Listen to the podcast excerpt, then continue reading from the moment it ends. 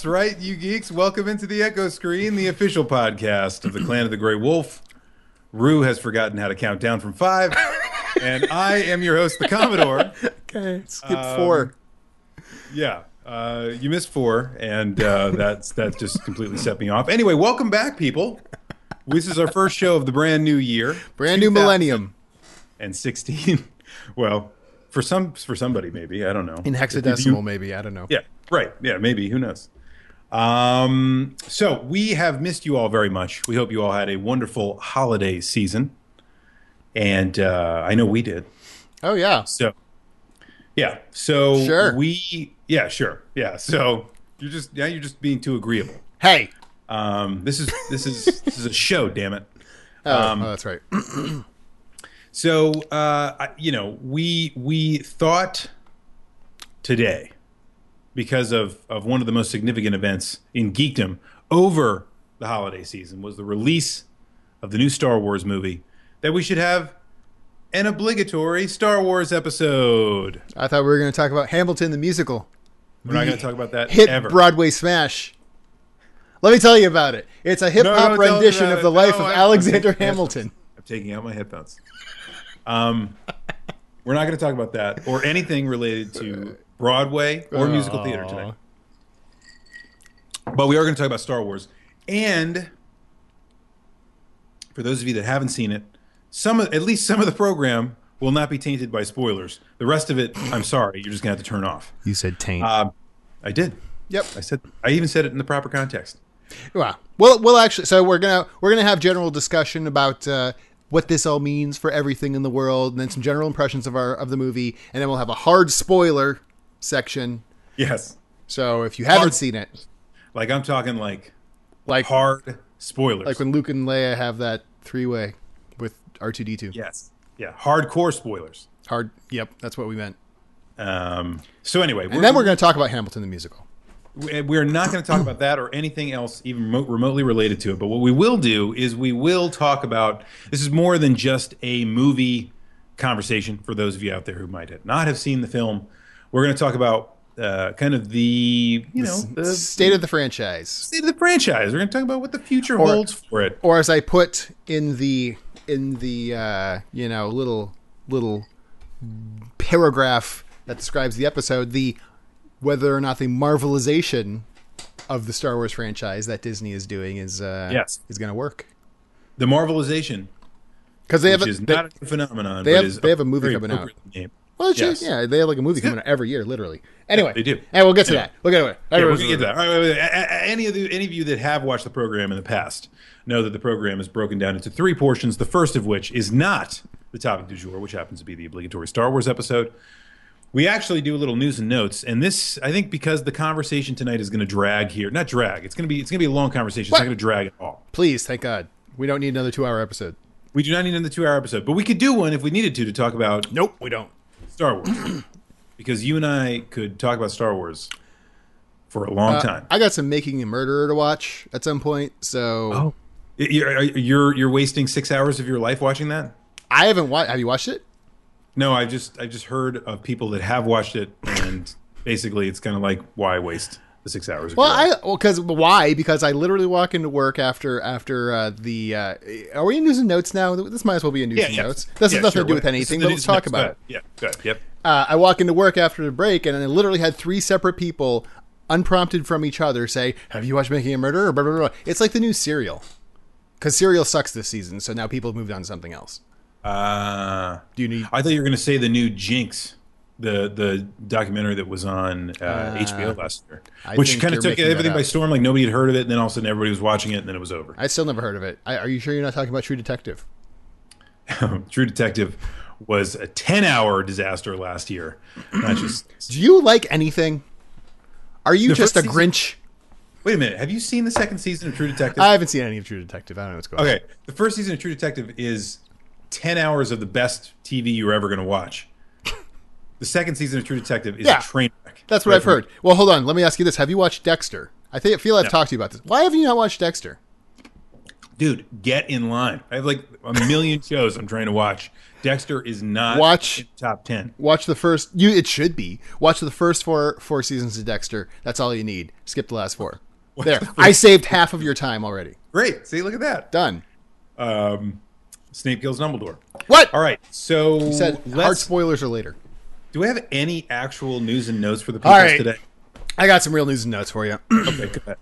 So, so the lovely sound you might have heard earlier today, that great rendering crash of the space-time continuum, was the Oculus Rift mm-hmm. hype train careening into the station and destroying everything in a five-mile radius at a speed of 600 miles per hour. I'm sorry, 599 miles per hour Yes. because 599 is the now is the is the uh, base price for the new Oculus Rift uh, consumer edition, which Thank God it's not 600. It's, it's only 599. Thank goodness. getting any shades of PlayStation 3 here yeah, a little bit. a little bit. But, but but don't they have their own? Like this is the, I don't know. Anyway, keep going. So anyway, my, so we, we've talked at length in the past about our feelings on Oculus Rift and VR in general as a Yes. as a gaming tool and, and the hype machine it is.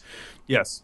Just to to catch you up on that in case you haven't gone through all of our episodes five times, which why not? And why not? Yeah. Uh, we we both we both tried it in, in like with applications that actually are built for it. We tried them at PAX East. It was we both thought it was really impressive technology. not gaming scenarios at all. Just kind of Sure. movie scenarios. Yeah, and it, it was definitely impressive. Oh But my god, it's unbelievable. One of the coolest things I've literally ever done. but not at all convinced it's going to take off as any sort of phenomenon that pretty much everyone in the gaming press not everyone that's unfair 90% of the gaming press cannot shut the f up about oculus rift and how it's going to be a sea change in video games and the way you live your life and blah blah blah blah Yeah. and i've just been not sold that that's that's going to happen and No. lo and behold you got a $600 consumer product Mm-hmm. that's without the touch controls. Yep. That's without even the high end PC you need to run the darn thing. Which would probably be like three grand if if their specs are to be believed. So you're really talking about a thirty six hundred dollar investment at this point Yeah, and it's not like without Yeah. a controller. and it's not like you can really skimp on that because that's you need that, you know, beefy of a computer in order to not make yourself sick using the darn thing. So it's not like, oh, I can deal with a little bit less polygons or whatever. It's like, no, you're gonna probably gonna throw up if you try to use this on your laptop. And So- you and I were spared that when we when we saw it at PAX oh, because conveniently, of course. the Oculus that we were connected to ran into this little wire that ran out of the room, so they could have a- giant server farm back there with crazy like, supercomputer. supercomputers. Yeah. Because Watson and was running it. Yeah, we exactly. We had no idea, so it looked gorgeous. And there were there were a few there were a few little issues, little hiccups in the video, even when I was when I was in it. But but it was still it was really really good. But oh my god, the computer, the PC they must have on the other side was must have been amazing. and uh, so yeah so that's that not much else to say about that really except uh, yeah I, it's not an i told you so. Rift could still do fine. I, i'm not even saying that vr is not going to take off in some form but it's not the super hyped up next coming that everyone's been talking about and i am less convinced that rift is even going to be the thing that breaks it out. It might be something else down the road from someone else but uh, oculus rift is uh, definitely took a, a, a hit um, with this this launch or this uh, yeah well it's going to launch actually in march but this announcement one thing that i thought was hilarious i saw on the i, I need to share that was on the uh, oculus rift subreddit today i'm going to put this up over your pretty face Oh, um, nice. Please. but, but like the most upvoted thing was a picture uh, someone took off of the Reddit front page, which was just a astounding parallel. Um, one was the headline: "Rift is five hundred ninety nine dollars. Launch details released as pre order start." Right below that, from uh, the offbeat subreddit. Study finds 63% of Americans are one $500 surprise bill away from financial ruins. Are, Yeah. are these things related? when the Oculus Rift subreddit is is uh, is crashing and burning, that's not a good sign. So No, it's not a good sign. However, I'll, I'll play devil's advocate. I'm, I'm with you on this 100%, but I'll play devil's advocate. You know, consumer consumer products are, are always very difficult because, especially when they're high tech products, you got to have that first kind of line of products that come out that are that are pretty expensive. They're expensive to manufacture. They're oh, more Oh, sure. prototype than device. And you have to get that line out of the way. The super rich are the only people that can afford it. And then slowly, if if everything kind of takes off, the the technology matriculates down into the to to those of us lowly people. Matriculates. You're- nice. Yeah, did you like that? Yeah. See, I, I even used it in proper context. um, Five dollar words. to down to us general Joe consumers who shop at, at the WalMarts, and, and like I said, and, I, I'm and maybe that'll happen. I'm not disagreeing. I, you know, what? it probably will happen in some form.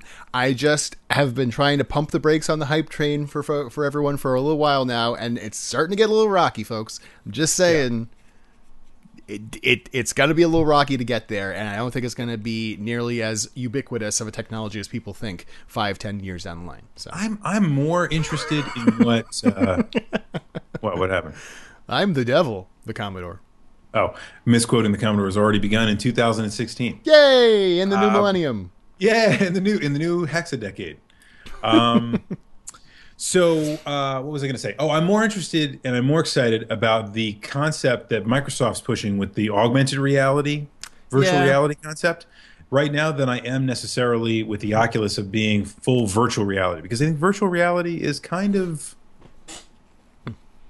It, it, it- I don't know that it's ever going to break free of what people were thinking about it in the early '90s. Lawnmower right. Man. Yeah, Lawnmower Man. That's exactly what I was thinking about. I still have no idea what that's even about, but it's it's terrible. VR. It's a terrible.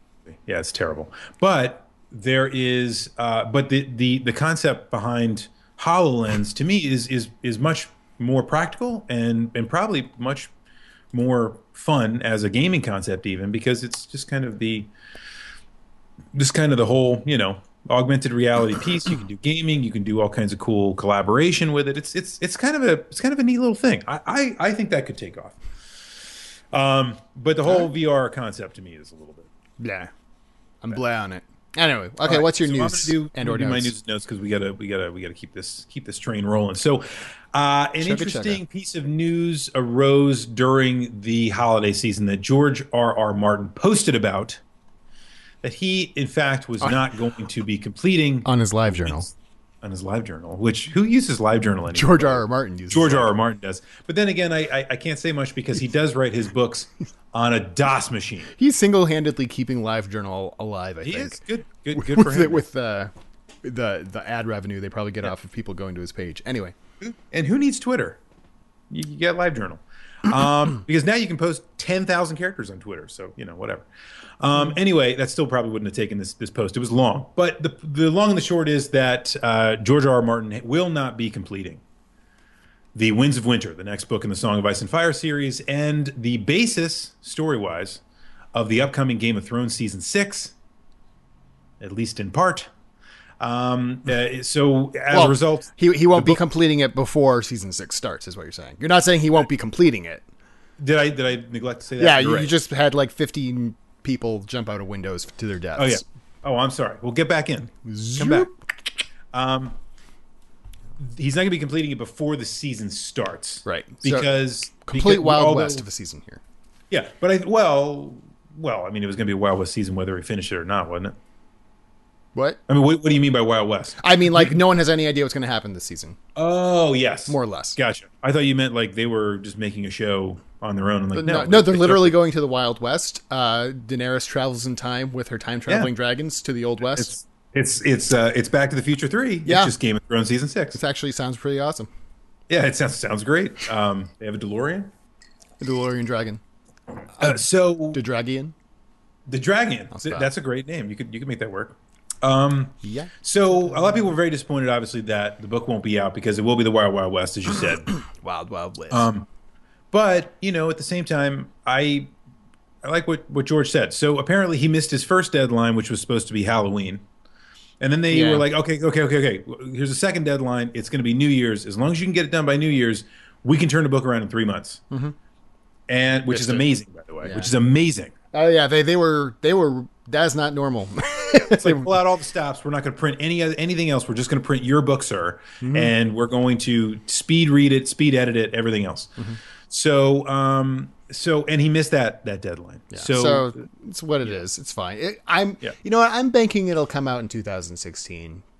I'm basing that off of absolutely nothing. But so it's actually Well, he says it's close, but he says he's got more chapters to write, and he does endless revisions. So. well, yeah, he does do that, and the way he type or the way he writes is like, very like this, sure. he- yeah, he he does it one finger On, a I picture like actually. a giant mechanical keyboard with like kind of like your keyboard.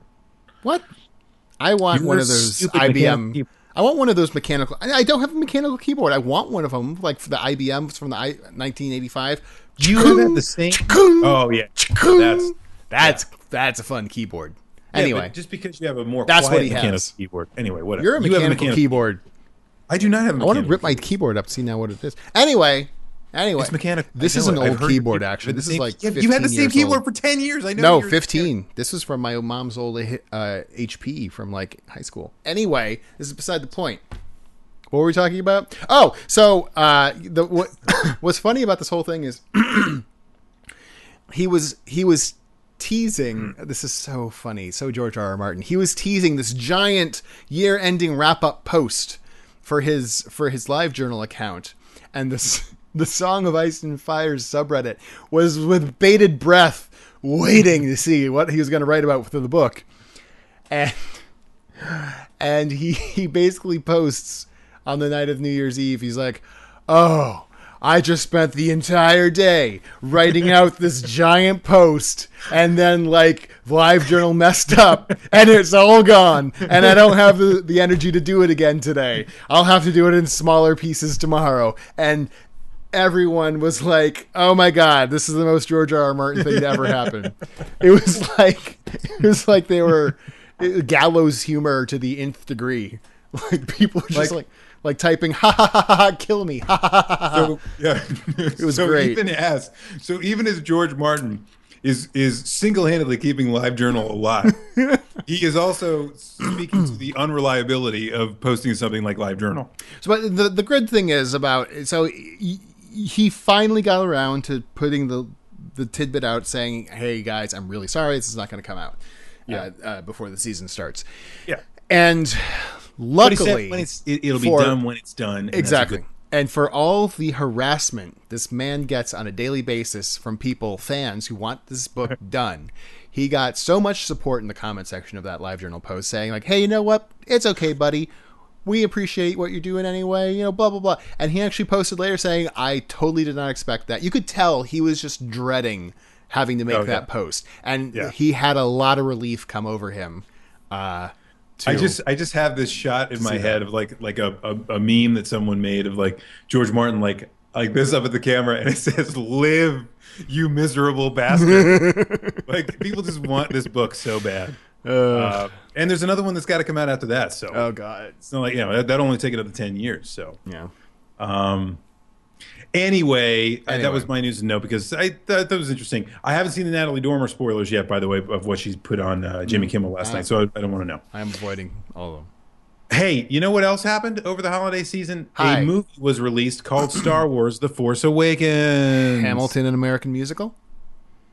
It has nothing to do with that. Da, da, dee, Literally da, nothing to do with da, that da. whatsoever. Everybody. Okay, sorry. Star Wars. Star Wars. I'm done.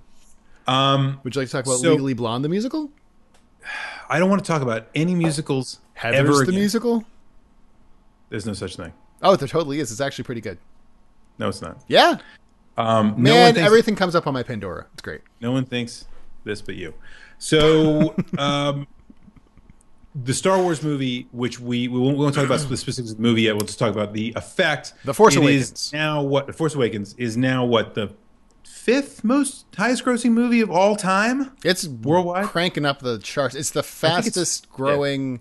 What is it? It's, it's breaking several records. It's like the fastest opening week, or the sorry, the, Yeah. the biggest opening weekend, the biggest this, that, and the other. It's going to be the biggest grossing movie of all time before too long. I'm sure. so what to, to open the conversation? We did a a an echo screen, not an echo screen Yes. live, but an echo screen Yes, back when it wasn't many live, many moons like ago. five-ish years ago, talking about uh, the Star Wars prequels yes, and how they're garbage. Because whi- which doesn't seem like it's uh, anything new or exciting but the thing is you see people nowadays and, and back then as well past five years ago that are like kind of going counter to the uh, general accepted knowledge that the prequels were garbage. They're like, Yes. ah, it wasn't that bad. I enjoyed it. Blah blah blah blah blah. And and here's the thing: is that if you are if, for those people, they're, they're like one of three things. They're they're either trying to be contrary because you know, hey, it's cool to hate on the prequels. I'm going to be contrary and be cooler. They were probably little because this can happen now. They were little kids when the prequels came out, and frankly, those were tailored for little kids. Yes. Or Oh, they were all Taylor. like, like little little kids, like little kids, or or what was the third thing? Don't know. or they're they just hate cinema. I don't know. mindless, brainless, spineless. I mean, but the, regardless, the prequel trilogy was hot garbage. Uh, I, I was talking with someone who had never seen any of the Star Wars movies, uh, who I work with, and Okay. they were like, "Oh, I, I, whatever." They're they're also young, and they're like, "Oh yeah, watch four, five, six. Really liked it. Started watching one. I fell asleep. It was terrible. I don't want to see two and three. I'm like, you're not missing anything. So there, done. no, although I'll tell you, I was thinking about this the other day bad. too. I, I you're right. It is objectively bad, and and but I I realized I haven't seen the th- number three enough to hate it as much as I hate number two and as much as I hate number one. The three's the best, but that's not saying Three's three's the best, but but I, I feel like I want to go back and watch that one again because I realize that I've only really seen that movie all the way through maybe twice. And you know, maybe with a new critical eye toward the the, the new movie, I can I can see it a- anew, but I doubt it. Right. Um, so anyway, I just wanted to open with that, and so so with that backdrop Yeah. of of movies that have just been torn apart um, yes. to the point where George Lucas, who once said he would never, ever, ever, ever, ever, ever give up control of Star Wars, gives Or up control of Star Wars. seven. Yes, he he gives up control of Star Wars so they can make an episode seven without any of his creative input. Thank God. Yep. Thank God. This is the backdrop to what we have with Force Awakens. It is. And you have obviously one of the most well renowned filmmakers of our time right now in J.J. Abrams, who's not really known as a master. He's known as a populist, uh, which is interestingly what George Lucas became known as, as a populist. Wow. Um, but uh, maybe that's fair, maybe that's unfair. I don't know. But J.J. Abrams, very, very well known, is a person who is who has made a career out of taking dying or dead franchises um, and breathing new life into them and launching them for an entirely new audience. that's very true. He that he, that is his shtick now. That's his shtick. Now, Which, now it is. It's which not is- always been a shtick. No, but shtick. but totally is. I mean, which is not bad. I mean, he he resurrected Star Trek, Star Wars, Yep. uh, uh, Mission Impossible. Mission Impossible. you know, not bad. He got Lost started, Oh my god! so which is Well, I still think it's the best TV show I've ever watched. probably the best pilot in in TV history. Oh God! Quite that possibly. first season, bliss. Yeah. So so he's he is you know love him or hate him, you, you can't deny the guy is uh, successful at what he Talented. does. Yeah, and, yeah. and talented at getting people excited about uh, franchises again. A competent filmmaker. A Certainly. uh, he, he he. The first person he hires is Lawrence Kasdan, who made arguably not just the best Mm-hmm. Star Wars movies, but potentially made one of the best movies of all time in The Empire Strikes Back. So, you know, this is this is all good stuff, right? And the only bad stuff is, you know, we got all the crappy tie-ins. I'm watching friggin' Dodge Durango commercials yeah, oh, with Star Oh, jeez. Wars music in the background. You know, I, I- you know, I still don't think it's as bad as all the commercial tie-ins when Episode One came out. I think that was at a more of a fever pitch.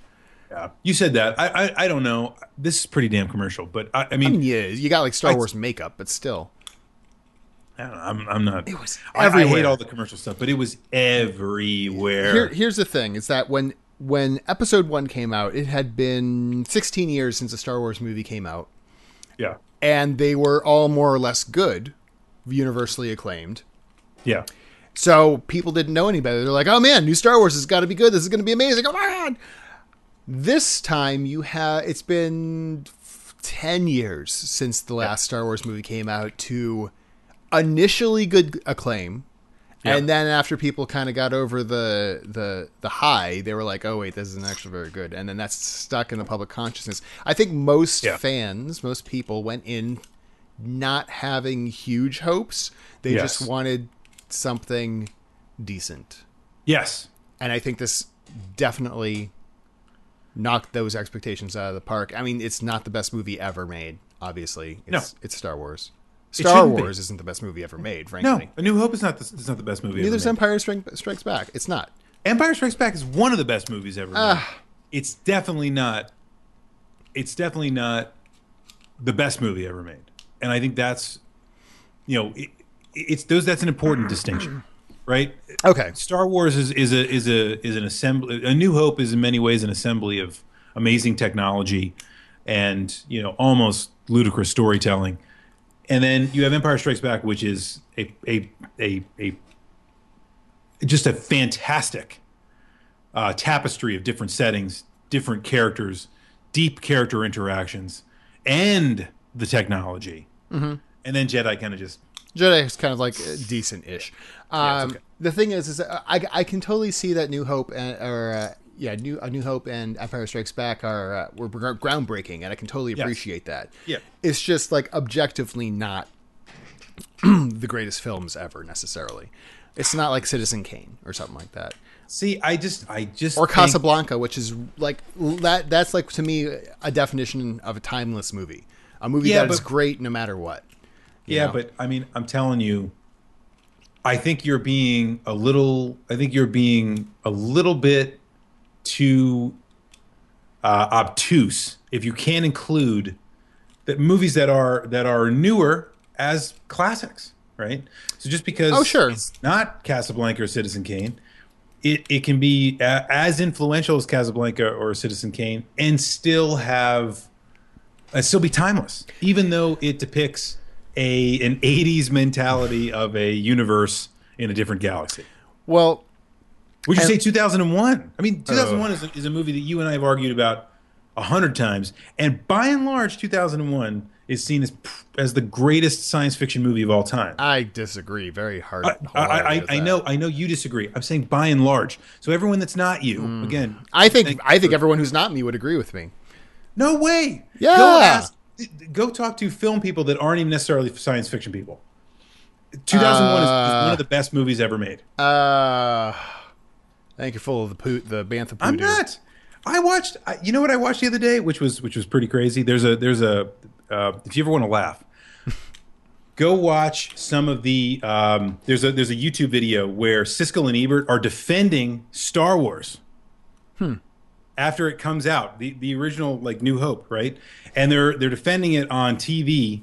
Uh, against like this guy who says like this is this is all rubbish for children and blah blah blah blah blah. Well, I'm blah. not saying that, obviously. No, no, I know, I know you're not saying that. But what I'm saying is Siskel and Ebert, right, say this is not 2001, the one of the best movies ever made. This is just a fun movie that kids will really enjoy, and you can go see it too. And I'm like, yeah, that's Star Wars. It's not Okay, 2001. I will say. Okay, so so putting aside the 2001 because that's going to be a rabbit hole. I completely agree with what you just said about this is a fun movie that people Yes. will all people sorts of people can enjoy, and you know what? Uh, Force Awakens is extraordinarily good at that. It's, is really it's, good. it's very good at that. And uh, the thing is, is that I've taught I've heard people and I've read about people saying, well, objectively, this movie is you know this, that, or the other. And th- the thing is, you really can't, like I was saying before about New Hope and, and Empire Strikes Back. The mythos, the the cultural impact of Star Wars is such Yes. that you can't objectively talk about any of these movies. You can't objectively talk about Force Awakens by itself because it the the mythos is so big it has to be wrapped up in that somehow. And in that mythos, which is what's important, almost no one has uh, I'm not going to say no one, but almost no one doesn't at least know something about Star Wars. yeah, To go in There's completely blind and know absolutely nothing. we'll Um, never know what that's like because we weren't in the theater in 1977, right, or 70, Yeah. 77. Right, exactly. I mean, I mean, maybe in certain other countries. Uh, let, let me let me at least say in America, that's the way that is. No, I agree with that. But yeah, So there's massive, massive expectations. on maybe. Canada. Well, I would. I think. I think the expectations were somewhat tempered because of the prequels. I, I, I I, mean don't is- think people were expecting the greatest movie ever. I think they were just saying, You're right. "I hope it's decent." You're right. I, And, I agree with that. fits My, well my with point the is, universe. yeah, but but but you know as well as I do, the the hope here is that we walk in and we get something that was an instant classic, something that you know made us feel like we were watching a good Star Wars movie again, and feel like we were going to the theater to see a good Star Wars movie. You know, I mean, it, this movie could have died on the vine by trying to be something so exotic that when we when we showed up to it, it just didn't even feel like Star Wars, and and everybody would have just been like, "What the hell is this? You call this Star Wars?" Right? It could have been like the uh, Christmas special. Oh. Um, but but you know what I mean? It so so I, I, you're absolutely right. The the prequels lessened our expectations, but still, this is a huge studio resurrecting a huge franchise with a huge director and spending huge money on it. If if it had been an abysmal failure, it, it, it could have easily been crushed by its own expectations. I guess is my point, and it wasn't that. It's it hasn't been that. So I guess why don't we talk about let's let's move into where uh, let's talk about our general impressions, no spoilers yet, of the film. I thought it was. I, I really enjoyed it. Um, I walked out of the theater and I kind of talked with my my friends I saw it with for maybe five minutes, and we were of the same thought. Like, yeah, that was really enjoyable. It wasn't the best movie ever, uh, not necessarily the best Star Wars ever, but it's up there. Uh, Yeah. and it, it was really good and ha- introduced some new things for all the all the people complaining about how much it rehashed. It did introduce some new things, and I enjoyed that. Um, and uh, my thoughts on uh, there are some people in the chat discussing this right now, but it's like some people are saying, well, you know, the next two movies also have to be taken to into account to fully, you know, appreciate necessarily this. We'll get into that in a little bit too with some spoilers, but and, and I somewhat agree with that. But at the same time, this movie as it's as itself, even though it ends on a cliffhanger, uh, was very enjoyable and uh, I saw it once. I'm gonna see it again this weekend, and I'm in, gonna enjoy it. There's some movies that I'm like, uh, yeah, well, I mean, either I don't have to ever see that again, or yeah, okay, I'll see that when it comes out on DVD. Very rarely do I even go to the theater, and I'm willing to see this twice. So Yeah. there you go. Take that for what it is.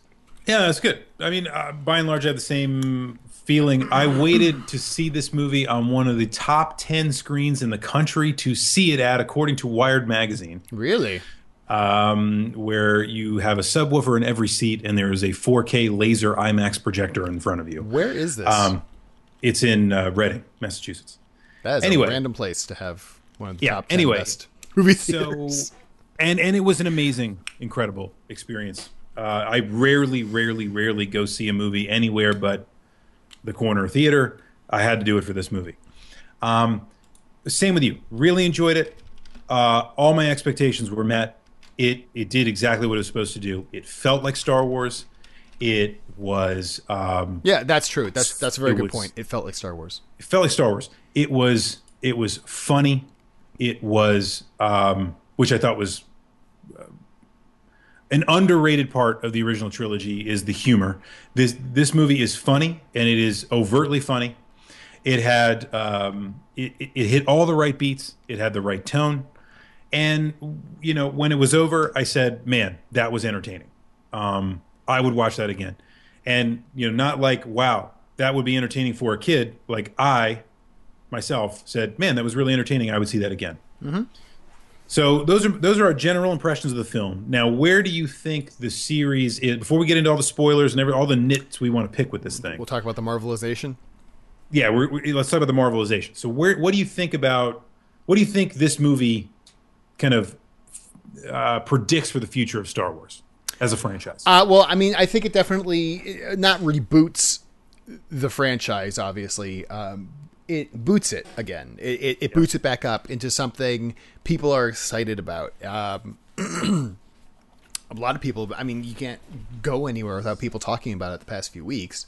Uh, and I think um, it's in very good hands with Disney. Uh, Disney's done an amazing job with its Marvel uh, franchise, franchise uh, movie, uh, movies. I should say it's mo- cinematic universe. I mean, it's had Yes. that in its hands for something like eight years or so now, and you know, there's some.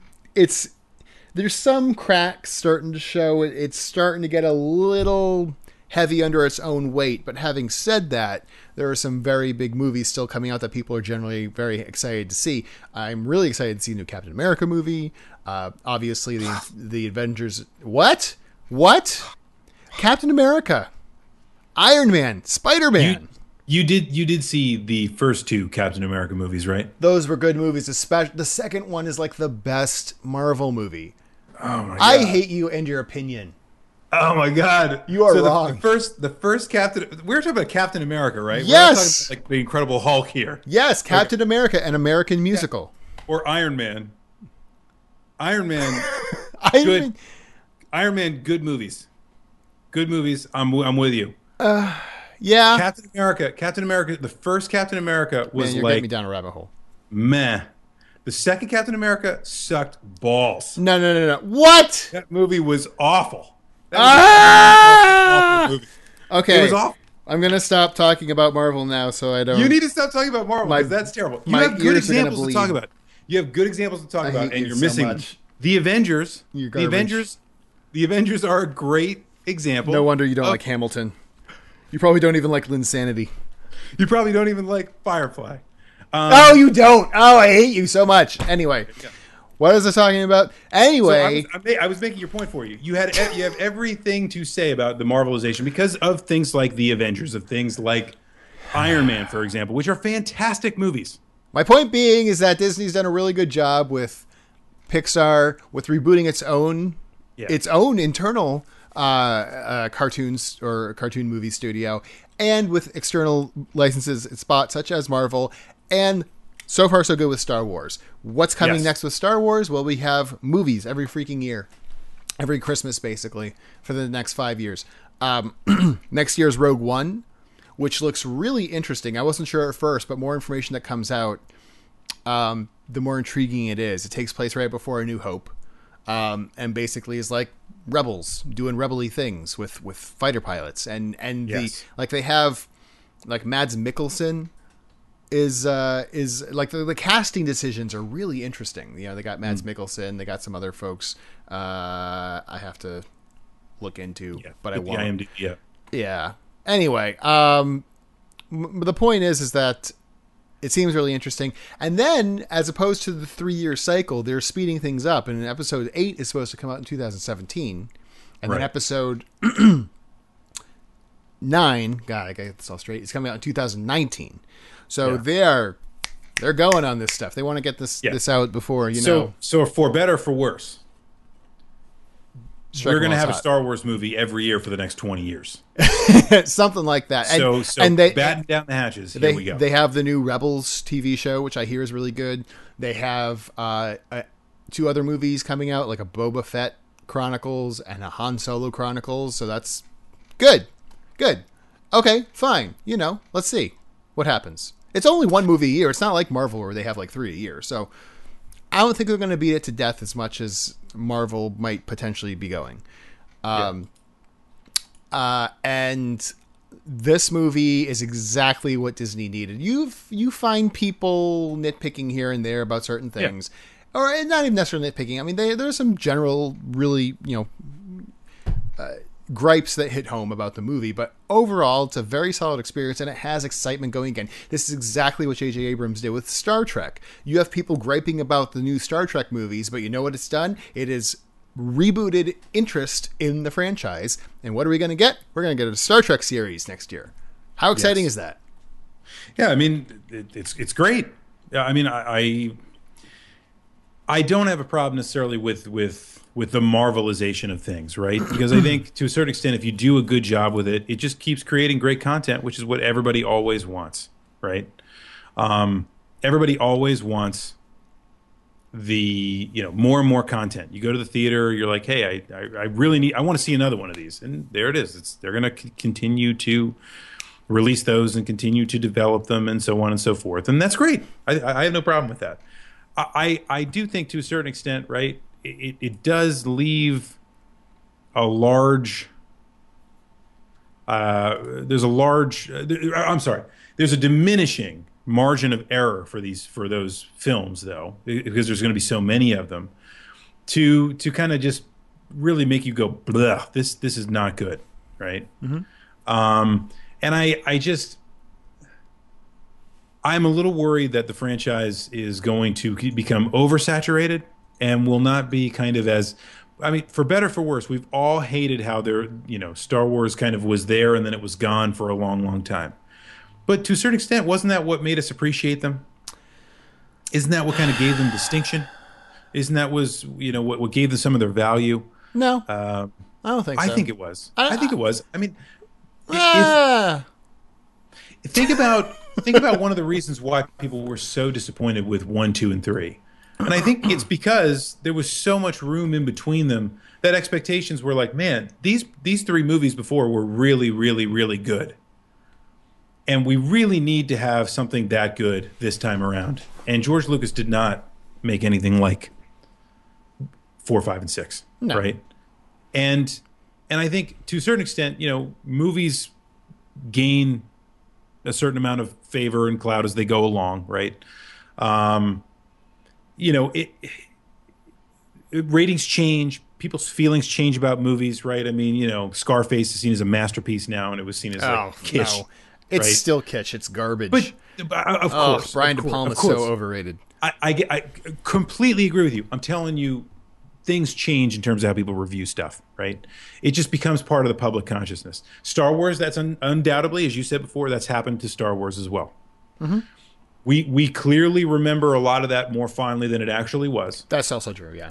Okay, but you know they were really really good movies, and the fact that there were only three of them, I think, built a lot of that up over time.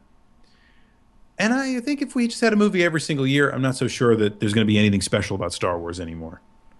Well, I could be wrong. I think you know, it's kind of like the novels, right? There was like a million billion novels, right? Yeah, but did people loved a single novel. No, I didn't, but a lot of people did. Of course, of course, absolutely. I think okay, so there's only movies planned for the next five years only, um, that we know of. Three of them are mainline. I don't right. necessarily think they're going to go anywhere past episode nine, at least no time soon. I think it's going to mm-hmm. be. I think they're going to use. They're they're going to do their Star Wars stuff the next five years, and then see where to go from there. Maybe they'll agree with you, but this is why they don't. I don't know. The fact that, like I said, they're not doing like three movies a year like with the Marvel series, yeah. leaves me gives me a little bit more hope that it's not going to yeah. get crushed into our faces until we're sick of it and we want to throw up. Yeah. So I agree. I, I think we would both agree that the franchise future looks bright. I'd say that it's certainly going to make Disney a lot of money. That four billion dollar uh, uh, investment, I think, will pay off fine. The uh, the white slavers, as uh, as George Lucas puts it. Oh, the best part is that we don't have to listen to anything George Lucas says ever again. It's great. true. Although I I do have to say, you know. The, the the criticism, if there has been one that is a great majority of the criticism out there, this is not nitpicking. This is still very general is that the the new movie is very similar in many ways to the beats and to the to the plot of the of A New Hope. So, does that mean and, it's time for hard spoilers? No, no, no. Because so so all I'm saying is is comparatively that's one of the biggest criticisms, and I, you can agree with that. You can disagree with that. George Lucas, the only thing that I thought he said that was particularly worthwhile in his interview with Charlie Rose. I don't know if you watched that. I watched the whole thing. It was kind of an interesting thing to have on the background. Um, you know, I am. He said something like, "If I were going to make these movies, or if if I had something to say about these movies, I would always want to make something completely different." Right mm-hmm. now, he made something completely different in one, two, and three. He made this movie that was kind of a jumbled mess of part political drama. Oh, you could just stop at jumbled mess. Yeah, it's a jumbled mess. Yeah. It, it, there's way too many things he's trying With terrible, terrible rating. Terrible rating. There, and there's some, there's something to be said about being overly ambitious. This was not overly ambitious. This was just too much stuff going on, and not being very competent with any of them. Um, so, for, from from my my perspective on that, right, his concept was to try to do something very outside the box, And that's what George Lucas does. He does stuff outside the box. That's why he made Star Wars to begin with, right? It was very outside the box. A million space movies that were terrible and awful came after Star Wars because everyone wanted to try to make the magic of Star Wars in a movie, right? And maybe George Lucas is the luckiest guy in the world because he captured lightning in a bottle with the idea. Who knows? Well, we discussed Very- this before, but I mean, and I think I think Red Letter Media has put it up, put out pretty well in multiple forms that uh, Yeah. the success of the original trilogy, though Lucas might have provided the spark, a lot of other people had to do with the success of that original trilogy. You're So- absolutely right. You're absolutely and and thank God that people like Lawrence Kasdan are working on this one. But I think um, you know that is something to me. When George Lucas said that, I said, "Here we go." That's thank you, George, for saying for confirming what I think all of us already knew, which is that if you were going to make these movies, you would make them completely different. Uh-huh. You would you would make them as as something coldly out of, off the wall, right? Thank God you're not making these movies. Thanks, for, thanks for the, uh, thanks for the veiled threat. Yeah, We totally I mean, believe you. Yeah, it's like it's like, it, but you but you see in that interview the hubris, the contradiction, and and look, I think George Lucas got a lot of hate that he probably didn't deserve as much as, eh, although it doesn't even come close to the hate that he did deserve and still deserves.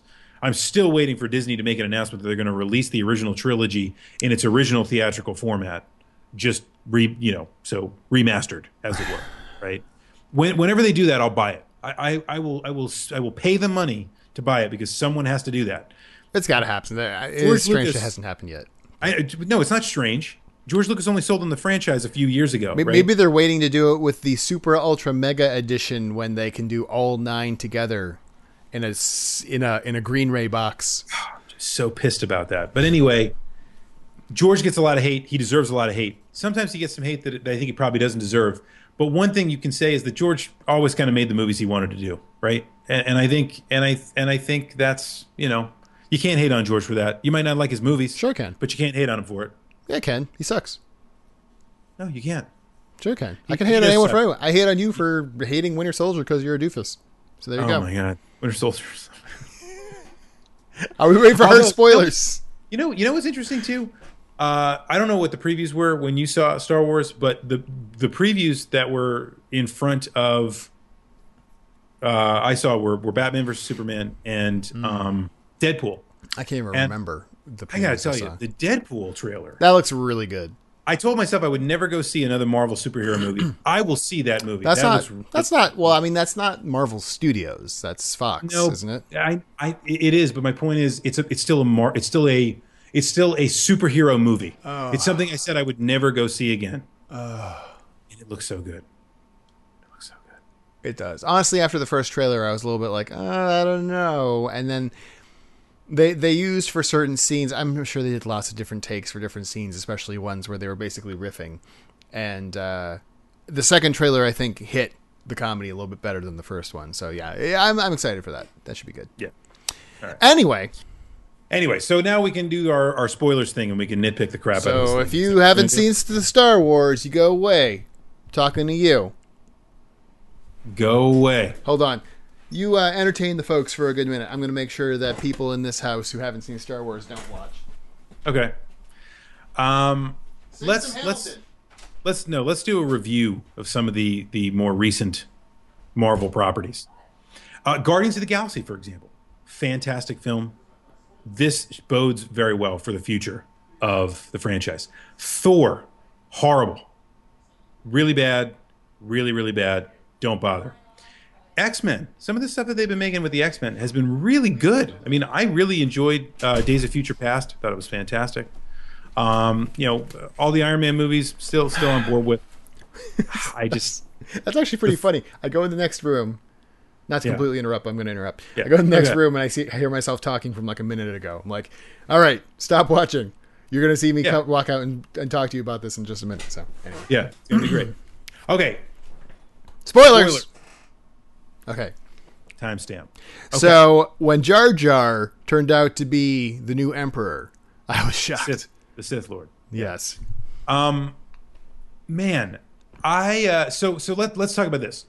It, it, knowing that you can now talk about spoilers. Also, yes, the Thor movies are kind of bad. Anyway, Oh, they're terrible. I don't like the Thor movies. Guardians of the Galaxy, really good. Thor, awful. Yes. Um, sorry. All right. So let's Star Wars. let's- back to Star so Wars. when you, when you walked, so he, here's here's what I said when I uh, these are the these are the two things. Uh, so the, the movie is, is is really really good. I thought they did a great job. I thought it was a lot like A New Hope. Here's the two things I was most disappointed about Yeah. in the film. It was the first thing I said when I left the theater. One, they have a new Death Star. Mm-hmm. Not so bad. Not so bad. Right? I can have a new Death Star is okay. That's fine. But they destroyed the new Death Star in the first movie. they shouldn't have destroyed. If okay, yeah, I completely agree. I was like, they don't need a new Death Star. That Nope. was like, okay, th- th- that that was an f up, whatever. Um, But I totally agree with you. It's like they should have not destroyed. They should have No. done something to it, but not destroyed it, and then they could still have it come back as something later. I don't. But then it might be too similar to one and three, where they had two Death Stars, or sorry, four and six episodes where they had two Death Stars. So Right. whatever. Maybe they'll actually go more original for going forward. And you know what? Having said all that, I can kind of understand. Although I don't like the idea of basically the second Death Star, I can kind of see why certain things, certain points were hit so on the nose compared to Yeah. A New Hope. Because it's like, you know what? People did not like all the crazy crap happening in episode one. Let's give a little bit of safety. That's why we have, you know, Han and Leia and, and a little bit of Luke at the end. Right. We we Right. we we have like seventy year old uh, Harrison Ford running around shooting blasters and stuff um, to kind of guide people in with the new cast, and I'm Yes. fine with that. Especially I'm now that too. Han is not coming back, and that was a good way to get rid of Han. Frankly, I thought it was good. Uh, although Han really should have died in the original trilogy. well, apparently that's what Harrison Ford wanted was to, was to die in Jedi originally. Well, I I think he always thought the character should have. I don't know it's necessarily what he wanted, but I think, hmm. and I think what what what I have always heard is that, and, and I don't know if this is true because God knows everything you hear about Star Wars these days, but that when George Lucas came up with the original story, Han was supposed to die. Mm-hmm. But that once they came down to making the third movie, he realized that he was going to sell a lot more toys if he lived than if he died. So Well, he yeah. actually kept him alive. but you know what though, this is like the best performance I've seen out of Harrison Ford in a while. Yeah. So he, I, I don't know if he's like all all jaded about movie making and this and the Oh, other, blah blah blah blah blah. Yeah. Although, Like his performance in in for the most part, his performance in in Indiana Jones four was like, blah. He's obviously kind of Getting the money. Yeah. I mean, in this one. He actually seemed to give a crap. So Oh, I'll take he- it. his best performance in a long time. Or maybe J.J. Abrams is just that good of a director. Uh, I don't think so. I, I think Harrison. I mean, Harrison. Oh, you did on. read that Harrison Ford made more money than anybody else that came back, right? Well, he And did the the most, reason so that makes sense. He he did the most, but but but but I, I would. What's more interesting would- though is that uh, uh, Mark Hamill was credited first above That's, him. that's interesting. I didn't know was that. walking out of the theater and he was like first credited name and I was like that's weird. He was in it for like 5 seconds. Anyway, I know. And all he does is just going to stand there. he looks cool. Um, you know, Harrison Ford is a great actor. The way that you know you have a a screen stealing great actor in a movie that becomes the vehicle, right, for the film, and and so you know even in the original trilogy, Harrison Ford drives those movies, man. It's Yeah. not Mark Hamill. It's Harrison Ford. And and Yeah. you know you, you bring people like Billy Dee in and everything like that. Oh, I hope Billy Dee comes really back. do. Oh man, that'd be awesome. But you know, you really see things move when when those guys come on screen because they're really great actors. And you know, you have like stories of Alec Guinness coming onto the set who just loathed making Star Wars. this is the man that was like, you know, he was the everyman. He's knighted in the British Empire. He is he is the greatest, one of the greatest actors in British history. And here he is making these movies that he thought were just these kitty pieces of garbage. But you know what? He walks on set and he and he tries to get everybody to be serious because he, And takes his gives a damn. because he gives a damn and he's a serious actor and he wants to inspire everybody else's performances by what he does. And I and I think that's there's there's something to that, man. There really is. They needed Harrison Ford to, to to drive this movie as well. But here's the other thing I'm going to say about this movie that I think is one of the most positive things I would say. The casting in this film mm-hmm. is superb. The new casting is really good. I It's liked superb. I liked all the new actors. I- I didn't. It's not All even of that I just like them, because I do. I agree with you. I like them all too. But but you know what's amazing? Like they couldn't. I don't know how they they found Daisy Ridley. I have no idea. but she is is the perfect heir to the throne of Luke Skywalker as being the kind of central the figure. Jedi-ish Yes. person. Yeah, uh, I thought she was perfect. very good. I thought the guy who played Finn, I can't think of his name. He was Uh, John Boye- Boyega. yes, he was very good. Uh, Very good. um, the humor I, you mentioned before the Adam humor Driver. I thought it was very good. The humor was a little bit too on the nose. It was. It was. It wasn't too. It was starting to get a little bit too Whedon-esque, a little bit too on the nose in places. But I thought they toed the line well. Now- ah, now I got it. I'm I- starting to get it. Okay. Yeah. I actually liked the guy who plays Poe Dameron, and I'm glad Yes. they did not kill him off. I thought he was No. really. He was very charismatic. I, Um, I think it's fantastic. He's, he kind of he kind of has that Han Solo vibe about I him. think he's going to be the new Han Solo, which is an, he's the new Han Solo analog, which means that Finn is is kind of a new character altogether, which is kind of nice. There is no real analog, I don't think, in the original trilogy. But anyway, when they in the beginning when they bring him in and give him the Kylo Ren, and he's like, "So, so you t- start talking, or do I?" That was good. I wasn't expecting that. That was nice. But Right. um, I, But- I, there's yeah. so many great comedic beats in this movie. It, it's fantastic, and and the the cast supports that 100 percent because that's not an easy thing to do. Yeah, yeah, yeah, exactly. And so, and so you were talking about Adam Driver, and I agree he was very good. Some some people were complaining about his performance, like especially he takes his mask off and, and he gets beat essentially by Daisy by by uh, uh God, what's her name? Rey, By Rey. Thank you. Um, he gets beat by her a little bit too easily at the end. I'm like, well, okay, there's extenuating circumstances, right? I mean, uh, uh, Kylo Ren has his own internal issues. He's, which I thought was interesting. He was like trying to fight off the light side for. A oh my god, that was good. Great, isn't it great? Uh-huh. Isn't it great? He's a conflicted. He's a conflicted teen angsty He, Darth he- Vader. He got he got hit by a bowcaster, etc. I think Rey has some Jedi training from when she was a youngling, so that that hasn't been touched on yet. So I I, I can buy her winning that fight. I, I can buy her winning that fight for a lot of reasons, but I I, I, don't- I had no problem with that whatsoever. But beyond that, I think that Adam Driver played Kylo Ren how Anakin Skywalker should have been portrayed. Yes, that is exactly what I said. That is what he's not the he's not the monolithic badass Darth Vader from the original trilogy. He is a in training flawed Yes. bad guy. Yes. And he's he although he has climbed, he's climbed a little too far, a little too quickly. Yes, And exactly. Because he has even to. the people even the people that work alongside him feel that, Uh-huh. right? He's got that the the he feels the animosity and anxiety of the general that works next to him who's always competing for the emperor's interest, right? And and he's like, "Look, man, you're just a friggin' kid. Like what do you know? Like, you know, I, I- I've been here. I know what's going on, right?" And I thought I thought Adam Driver did a, a great job because it it showed a it showed a proto Darth Vader and not an analog of Darth Vader. yes, and I th- it's I think it's going to go a little bit differently than Darth Vader's did. Uh, I completely, which is good. I completely agree. I think I think I'm not saying this is definitely going to happen. I think this is where you know we had the. I can also accept. I was saying before that you know yes we we have to judge this movie on its on its own uh, as its own movie you know within the Star Wars universe.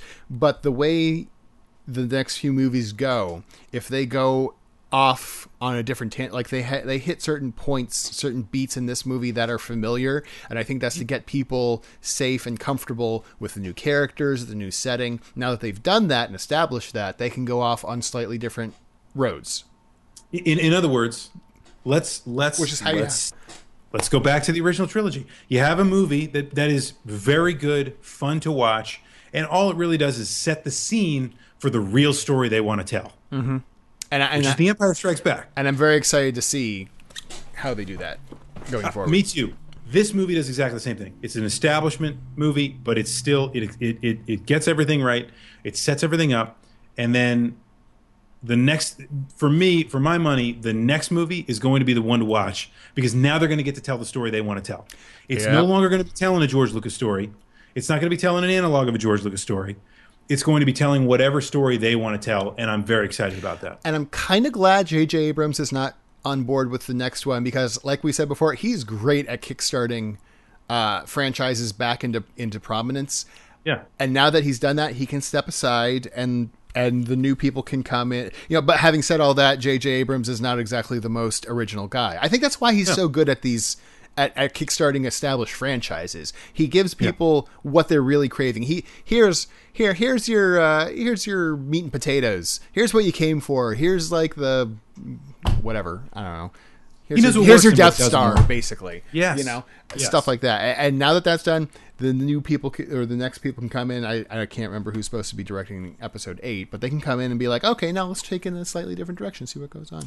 Yes, But, um, and I but I, I yeah. think J.J. Abrams also enables talented people to do what they do.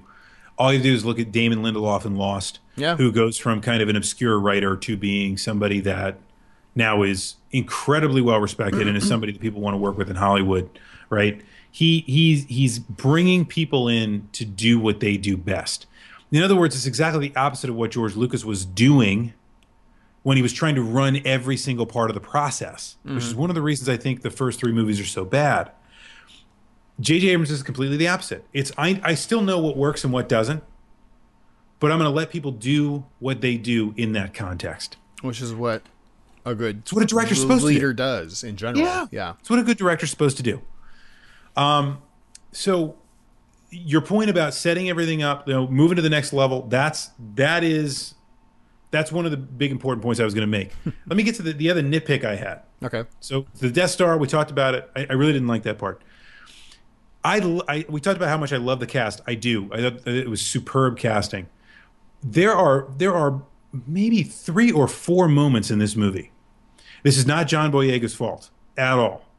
He's just saying what somebody else wrote. but there's like four, three or four references in the movie that seem horribly anachronistic or or or potentially even not part of the Star Wars universe he says stuff like, "Do you have a boyfriend? Is he cute?" Like that.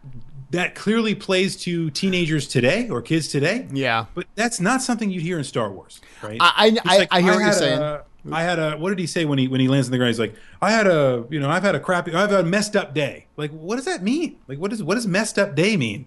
Can't you just say I had a terrible day? Like messed up doesn't seem to mean anything. You know, I, I, just I just there were several moments that, that I, I went, why did they cho- they choose that? It's line? a little too colloquial. I see what you're saying. It's too colloquial. No, I, and you know. I got that feeling from Finn in particular a few times. Like I said, it was kind of toeing the line, and but you know what? I could I could overlook that stuff I overlooked it because I was having because I was having fun. I was having fun. I was okay it's with a it. nitpick, It's a nitpick of nitpicks. Yes. But literally, those were the two big things that I walked out of there saying. If they had changed, if they had, if they hadn't put in the Death Star and they had changed the colloquialism of, of Finn, I would have enjoyed it a lot more. Because you know what? It's not. It's not Finn walking into a '50s diner on Coruscant, and and and getting information from a big fat greasy slob of a chef. Which is the one of the most ridiculous scenes in Star Wars history. Anyway, Yes, I can I can deal with. I've had a messed up day compared to Yes. that. Anyway, Yeah, I, I, I agree. I so agree. so we Go ahead. talked about Kylo Ren. I think I, I think the character of Kylo Ren might be the most interesting to me out of this movie. And I'm really curious to see where it goes.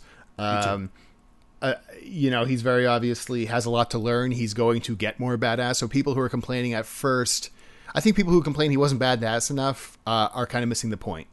I Uh, completely agree. He's not there yet. And even his lightsaber, which a lot of people were complaining about when they first saw it, if you look at it, this is an interesting detail.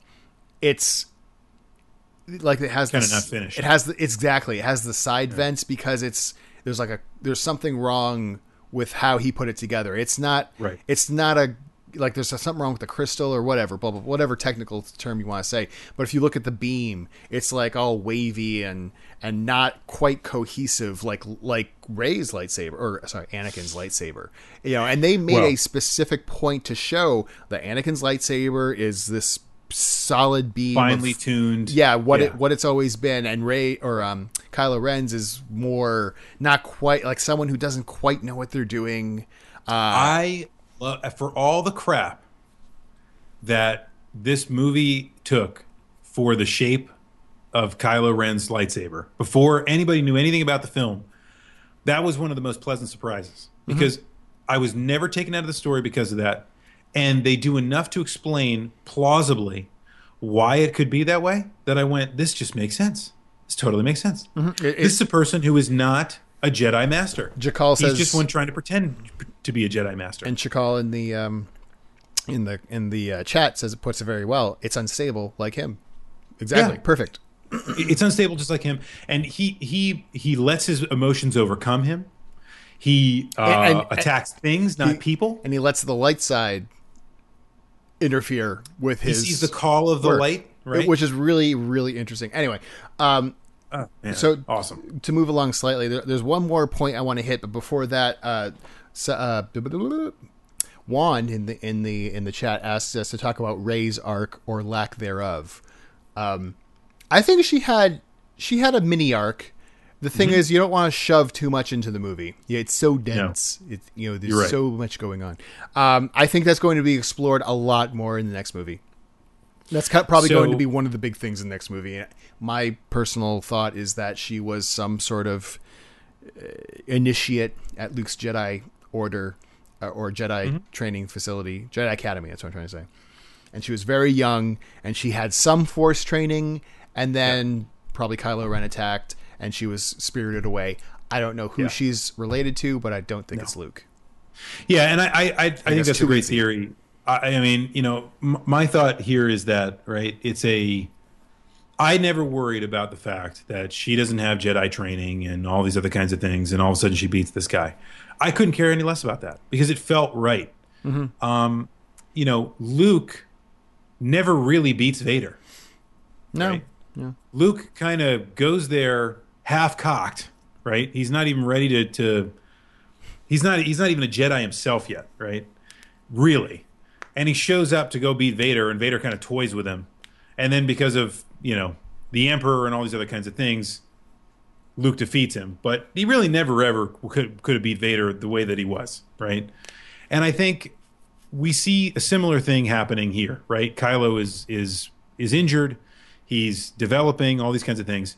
And look, you know, I, I, I talk to people about this all the time, right? In in anything in life, in like sports, in the arts, there are some people that are just born with natural talent and have to do very little work to be really good at something. And then there are people that will work their entire lives to hone certain crafts that will still be exonerated, uh, still be exonerated, still be venerated as great, great people in that field. But they had to work incredibly hard to get there, right? I think of the examples like Bo Jackson, who never worked out and in, in the gym in his entire life, was just a freak. He was never spent an, a day in the gym his entire life. Bo He's a knows. freak, freak athlete. right, Bo knows, man. Bo, Bo knows baseball and football, yet the man has never stepped foot in a gym and is a physical specimen. How many people would kill to have Bo Jackson's frame to be able to go play football that will never be able to do that, no matter how hard they work? Hmm.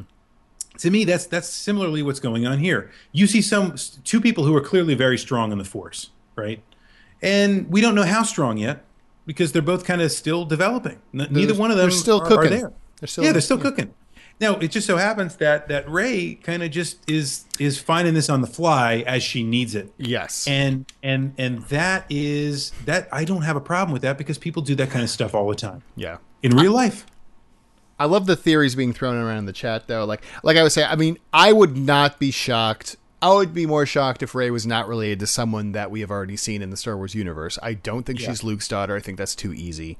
Th- Yep. Then you basically have Star Wars babies where like everyone's just the daughter or son of Yeah. everyone from the first movie.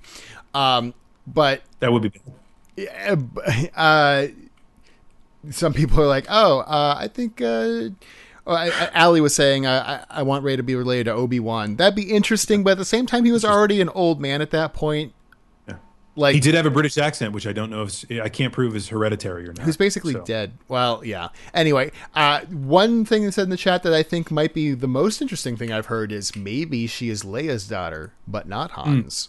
Yes. Oh, yeah. I mean, I, that's I a nice twist possibly. on the whole twin thing. Yeah. I think that I would like that actually. Yeah. No, I, I, I think that's, I think that's totally, and and obviously that would make Re, uh, Kylo Ren and and and her half sisters or half, half she would be his half sisters. yes. And it would it would it would also be a good impetus for the whole uh, Han and and Leia thing breaking up. So that'd be interesting. Okay, one last thing I want to talk about before we get to, to Q and A, which we'll Yeah. talk about in a second.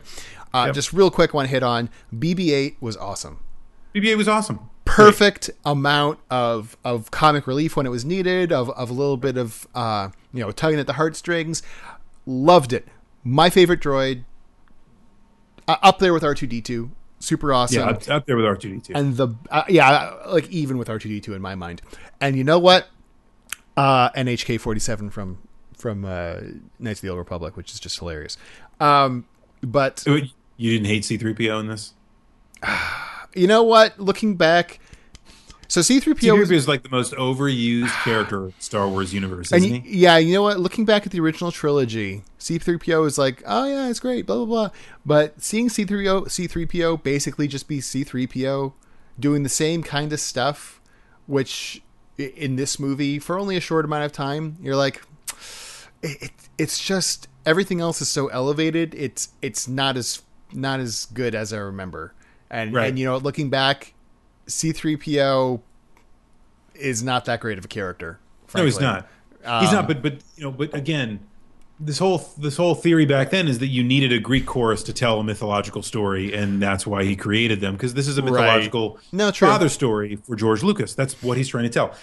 Today, I don't I don't think Star Wars is necessarily about mythology anymore, which is the central driving feature for George Lucas. It's what inspired him to make the story, right? Right. That to me is not important anymore. Now it's the mythos is there. Um, it's not necessarily about trying to teach us anything, which is why it's not really sci-fi proper. No, it's extent. science fan. It's science fantasy. It's it's science fantasy. It's not science and, fiction. and and it's it's also kind of you know It's halfway between Star Trek and Doctor Who, basically. right, and except it's not bad like Doctor Who. It's it's it's I hate like you. It's it, you know it's funny unlike Doctor Who as well. It's it's got it's like it's it, there's all these great things it does that Doctor Who does not do. But anyway, so you know it, from from my standpoint, like I said, when I when we talk about hitting the beats, right, hit hit all the right beats, it's not trying to be something that it's not. It's not trying to be Mm-hmm. science fiction. It's not trying to be Doctor Who. It's, try- not trying to be. it's trying to be Star Wars. It's trying to be Star Wars, and I think it does a really good job of that. It, it I- does. it's it, exactly. It's it does a great job of trying to be Star Wars, and that's all it needed to do. No. It's great. It, side note, you, you touched on this, and, and I think it's a great point. Sub question.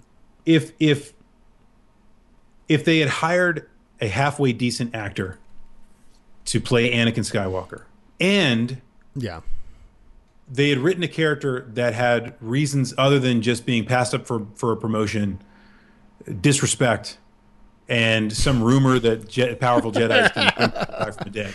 Yeah. Um, Pass me don't up, you think? you pass me up for a promotion? don't you think that the, the the Kylo Ren character would have made a great Anakin Skywalker? Like you can see the torment in this person's performance. Yes, I agree. Right. I I, th- I think that's part of the writing and part of the actor. That's another thing with the prequel apologists, as I will dub them. Uh, a lot of them were like, "Ah, you know what though? Hayden Christensen's actually a pretty good actor. He wasn't Oh, the problem." I completely disagree. I think he's actually not a good actor. I've seen him in other part of the stuff. I don't Yeah, like he's him. part of the problem. He's not. I Yeah, mean, he's I'm sure he's a fine guy in real life. I don't like him as an actor at all. The end. He's not Yes. good. Agreed. Bad choice. He's not good. But but but my point is, man, what kind of a great you, you you almost you almost feel bad now because we, we will never really get a great idea of how Darth Vader came to be because I choose to just disavow the story that George Lucas told. Yeah, that's fine. Never really going to get to know why Darth Vader was the way that he was because we never got to see him go through this kind of Kylo Ren phase. It's better. Would- yeah, it's and better be fleshed out in the side. It's better fleshed Yeah. out in things like Clone Wars and stuff like that. So if you really want it, and, and that's still canon, so it's okay. Um, so the last thing, the last real quick thing is the, about BB-8 that I really love about him. He is a practical effect. He is, he is a real Yes. thing. Like he might he Yes. might be CGI in certain parts, like where they're Yeah. zipping across the, the sand at like 50 miles an hour or something. But for the most part, he is an actual damn robot that Right. moves around on himself. They rolled him out on stage at Comic Con, and everyone was like, "Oh my god, this is amazing! He's an actual thing. It's great." And you know what's funny? I have a coworker who brought a BB-8 to work, and not a big one, but like a small one that he Mm-hmm. got for Christmas, and was rolling around. And it's like, wow, you can totally see. Like we have the technology to make this, and it was beautiful. It was so well done. Yeah, Um, see, that's the, the- I, I I love love that. I was- love it. The the, The practical effects in general. hokey. Yeah, the practical The- effects in general were really great. it- it's part of what made the movie great because Yeah. they didn't you know george lucas by and large, by the end of the prequels, you know, contradicts himself again because he's like, you should never really overuse technology just to overuse technology, and all he does in the in the second and third movie is overuse the hell out of the technology. Yeah. Um, they didn't do that at all in this movie. This No. movie felt real. I, I, I, I realize I'm talking about a space fantasy here, but it felt it felt real. and you know what? J.J. Abrams reined in the uh, shaky cam and the uh, the uh, Hey, flashes That's, big, that's that is quite a, a big complaint you've had about his lens films in the flares. Oh god, Yeah, I hate shaky cam, but he he reined that and the lens flares in a bit. I thought it was Yeah. great. So I can't wait Well, to see it again. a- a found footage concept just doesn't work with Star Wars, man. You can't have somebody like, oh god, oh my god, I'm, I'm running. Oh, what did we find? Oh god, go back into the woods. It would just be horrible. I love Um, wanting to throw yeah. up when I'm watching a movie. yeah, it's great. Anyway, Hey, you know what else was really great about this, and, and I think this is something that hasn't been this good since Empire Strikes Back, which are the tapestries woven by the different different scenery and different uh, different places uh, that are that this movie takes place in. yeah, It's it's stark contrast, but it's gorgeous.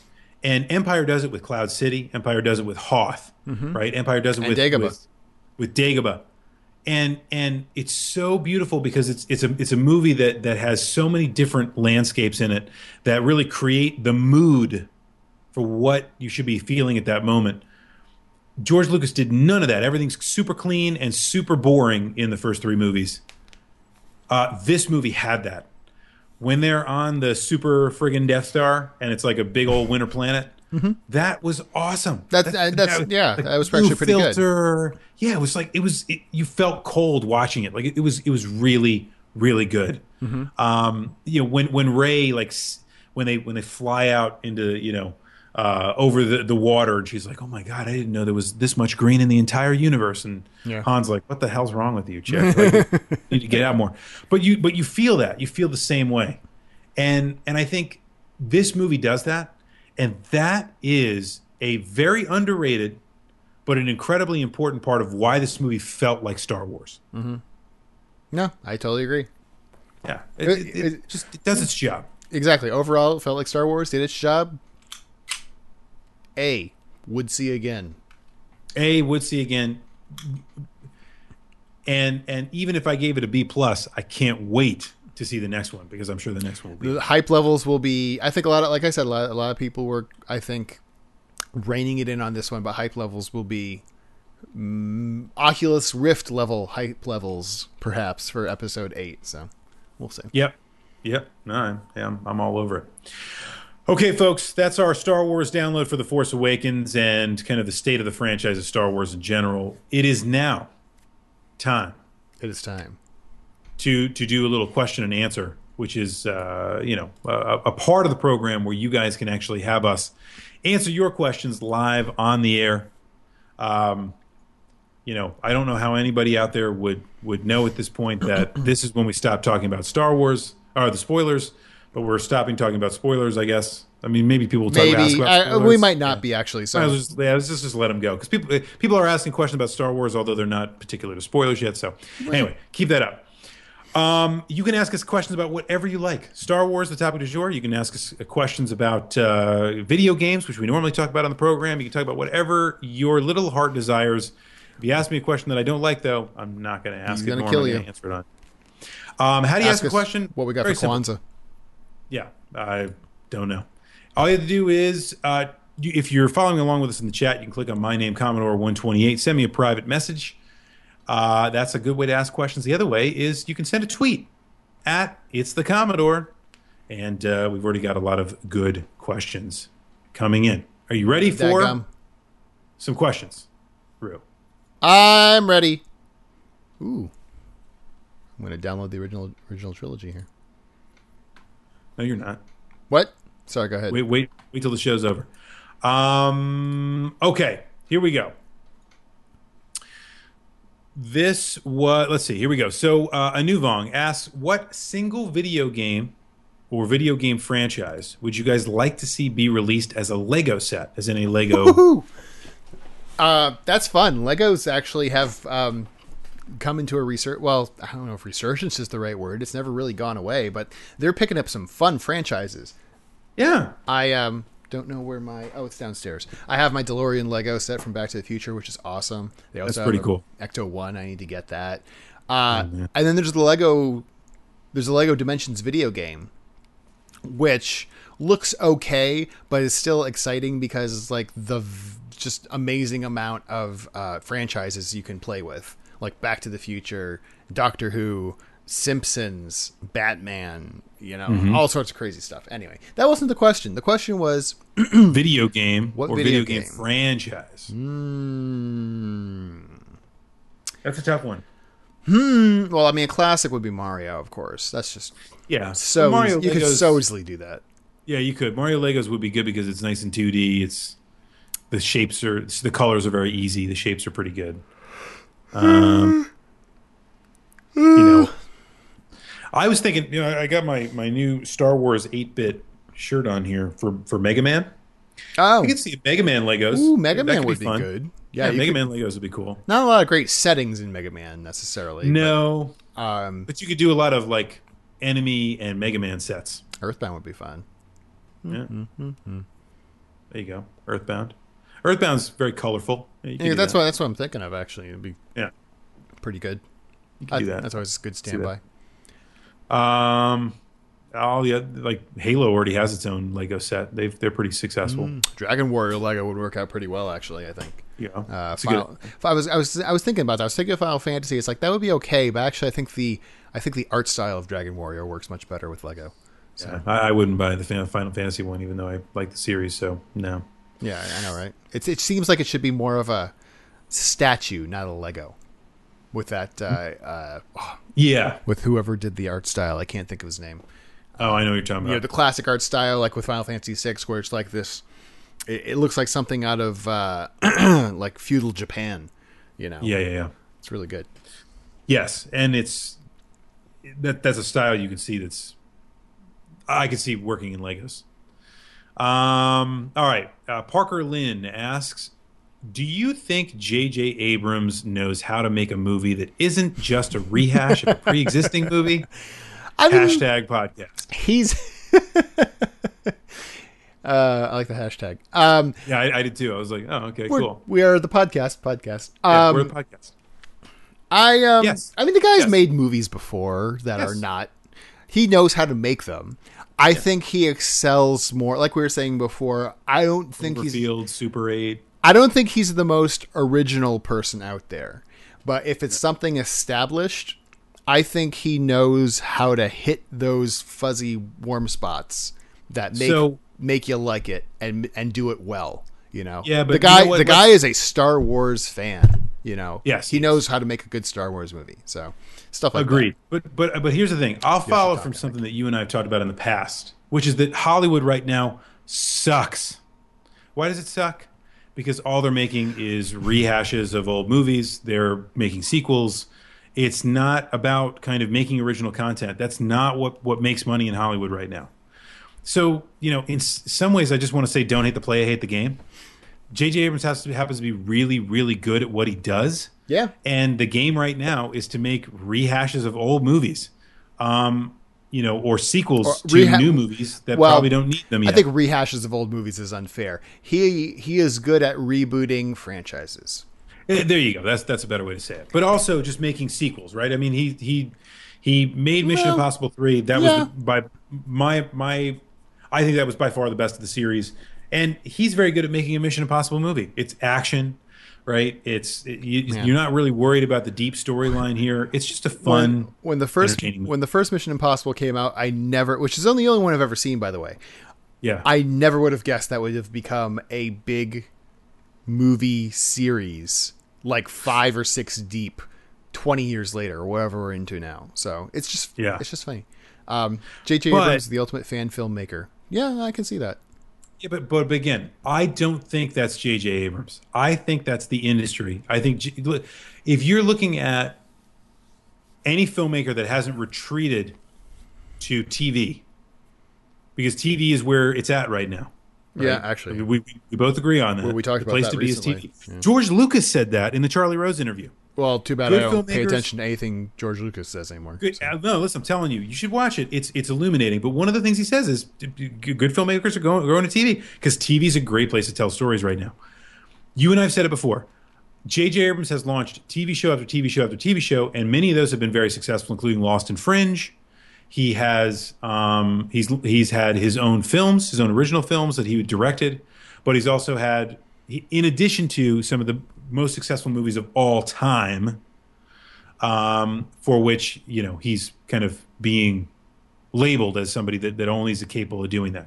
So I would say no, I- or I would say the answer to the question is yes. He can make stuff that's not just rehashes of old stuff. I think he's a very capable filmmaker. I just happen to think he lives in a world right now where the most popular thing is making rehash and sequel movies. And he's really So good at. all I mean, gonna- he, he is really good good. at it, so it's fine. Yeah, yeah. Keep- Don't hate the play, hate the game. All right. Um, Marquise asks, "Hey guys, Happy New Year! Why Happy don't you New tell- Year! Why don't you tell me your favorite Dungeons and Dragons story?" Like module we've played. I don't know what he means by that. Um, hmm The Sunless Citadel. Oh man, that thing. Uh, we started a few campaigns with that one.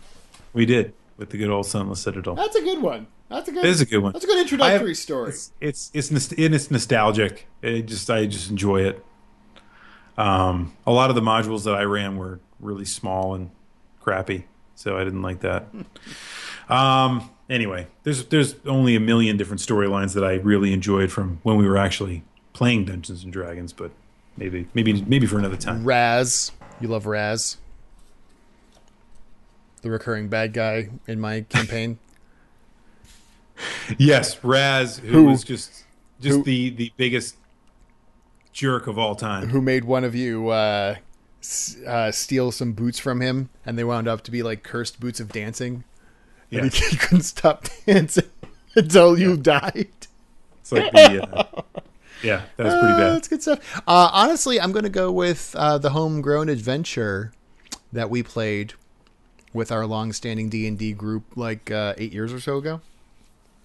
The Eberron campaign. Yeah, Eberron. Yeah, yeah I mean, it's yeah, not yeah, a published adventure, so it's not going to mean anything to anyone else No, out right. there. But it was just uh, it was just well put together, and we had a lot of fun with that. Oh man, Um, it- way too much fun. I still wonder how that story was going to end. Eberron is a great, great setting. If you've Yeah, never played it, I know it's not. I don't think it's out yet on D and D Fifth Edition, but uh, uh, there's a lot of there's a wealth of information on Third Edition, three point five, I should say, with Eberron, and it's uh, Yeah. it's like a steampunky kind of world. In case you uh, aren't familiar with it, so uh, airships and such, it's fun. Um, DJ Sefnet asks, I guess that's how I'm going to say it. Can you please say on the air, quote unquote, Doctor Who is okay, but not my cup of tea, so my wife doesn't hate you? um, you know what? You know, I, I, in all honesty, I, I have to say that. I, I have to say it. Doctor Who is okay, but it's not my cup of tea. I agree with that. Here, here's the thing. And, and I, I actually, this is, people are going to laugh because I actually defend Doctor Who a heck of a lot more than I bash it because you know, it's not my cup of tea. I, I, I don't like it. But you know what? I haven't seen enough of enough different doctors to see if the tone of the show is different, see if the humor in the show is different. Um, I really, saw- I've said this before. I really think you'd like Peter Capaldi's Doctor. I, I, I know that, and this is what I'm saying. I, I, I I'm not going to say that all Doctor Who is total uh, un, unadulterated garbage. It's not. Doctor Who is is, is is probably not is just not my cup of tea, and and that's fine. You can have a lot of things that are not your cup of tea. However, the stuff that I have seen, I do not have any understanding or comprehension as to why people like it. And even though that is limited, even though that is a very limited kind of view of of the show in general, I don't know. It's just how I feel. you are completely wrong about Winter Soldier, though. I don't know, man. I I I really did not like that film. Watch it again. Um, yeah, I mean, fair enough, but man, I just did not like it. To be fair, it, it, you're right. It was not as bad as the first Captain America movie, which was only okay, which was tepid. It was- exactly. it was I, the first water. one was okay. Yeah, it, It wasn't even was- okay. It was good. I, I'll I say it was good. Anti Captain America. That was the other reason I hated the first one. It wasn't Really? Captain America, man. Like it's it's this whole. He's like he's dis he's dis you know he's disenchanted with the whole concept. Like you know there aren't even Nazis in the freaking movie, right? Okay, well that's kind of dumb, but yes. It's, it's a joke. Like I, I the whole I couldn't get over that. Anyway, um, I would answer that, but we don't do political. Uh, we don't do political. Oh, ask commentary. the question. Ask the question. Nope. No, no, it. we don't have to answer it. Just ask it. Um, Do it. Let's see. Do it. No. Captain Carnage asks, "Are you two looking forward to seeing Bayonetta and Corrin in Smash Brothers?" Do you have Smash I'll- Brothers yet? Say yes. Hey, why aren't we playing it? Let's I don't this- know. This, I, this is what I'm telling you. You're gonna be mad at me because I didn't tell you I got Smash Brothers for Christmas. You know I got my- Smash Brothers for Christmas. You know my friend thing. You should add it. I don't know your friend thing. It's but the same thing as always. Oh, okay. Well, then I'll figure that out It's Rue two four six eight. I'll put it out there to the world because to the world because Whatever. who cares? Yeah. I don't care. Add me as, Uh, as the friend. I think my friend list is full. I got to kick people off who haven't been on in a few months. Well, see, Um, there you go. I can find you if I wanted to, to, to find you. Uh, yeah, no, we should totally play. I am just getting acquainted to the game, to be honest. Like Ah, I'm still fine. to the point of it's it's great. It's it's it's a it's a really good. It's a very good Smash Brothers. game. Very Yeah, it is. solid. I, I I find the menus a little confusing. Like there's no like that kind of single player mode anymore, where you just kind of Yeah. like pick this and then you go do that. Like it's it's all kind of like all over the place, and I find myself like navigating and then go into like different the different game modes and then finding Yeah. something fun to do. That's true. The the menu, the menu. I find myself getting uh, lost in the menus uh, every once in a while. But um, well, first off, Cloud just came out, uh, which was actually Yes. really good. That's very exciting. Not my not the Final Fantasy character I would have wanted most. Uh, Yeah. That would be Locke, but Yeah. still, that that's a great surprise. Uh, Yeah. Bayonetta never played the game, but you know what? I think that's an interesting addition. Corrin, what is this like the sixth Fire Emblem character? Is anyone Yeah. legitimately excited about Corrin? No. No. This might be the one character I don't buy, frankly. Yep. So that's what I gotta say about that. I probably No, will, I- but it's the one I will think about the most. I like it. That's good. Um, Oh, also I got Mario Maker. You should get Mario Maker. I know I heard great things about Mario. Maker. It's really good. It's really good. I, uh, man, that's the other thing. It's interesting. I, um, I, I for, for some reason, I default now in Smash Brothers to the control scheme of a GameCube controller. So I feel like Oh, I want a GameCube controller when I play, even though. Anyway, Get the thing. Get Um, the uh, the thing. I, I totally need to. My point is, I actually ended up changing the controls on the because all I have is the Wii controller, like the the tablet controller, the Wii, which which is also fine, but which is fine. It's it's fine. But I had to redo. I had to switch some buttons around because it, it felt more like a GameCube setup. Uh, yep. Um, and then when I forget to load my profile, I get killed really quickly because I can't because all the buttons are wrong. Anyway, um, good that they did that though. Thank you for allowing me. I, I told my wife when I got the game, I was like, if I can't rearrange these buttons, I'm gonna have a hard time playing this. My wife. My wife, um, Doctor Ruhu, Uh-huh. who might be pulling our legs here, but man, if this is true, all right. Anyway, are you and Rue ready for the return of Crystal Pepsi this summer? Wait, what? Really? Did you hear about this? I didn't. No. Hold on. Checking. Do you do you know something? Confirming. I was just I was just thinking this week, this past week. Man, I wish they'd bring back Crystal Pepsi. Not because I'm not gonna buy a lot. You know what? Why did it freaking take Pepsi this long? This has been like the most ridiculous thing that's been wanted forever. And they're 23 years is what it took them. Yeah, What the heck? I don't know. I don't know. It makes no sense. But yeah, apparently it's coming back to summer. Hey, I'm excited. You know what? I'm going to buy a bottle and be like, yeah, that's Crystal Pepsi and probably not buy it again. I will. I will. Are you Are you going to buy a bottle just to hold on to it for the for years to come? So Oh, yeah. Years mm, people Drink will be able to get. Look, there's your Crystal Pepsi. Drink it 20 years later. What was the flavor of Crystal Pepsi? If I recall, it was like a lemony lime no Pepsi. That's what No. I remember. Oh, yeah, yeah, yeah, yeah, yeah. No, I thought you were just going to say lemon lime. No, no, I got you. No, no, no, no. It's kind of like a. It's kind of.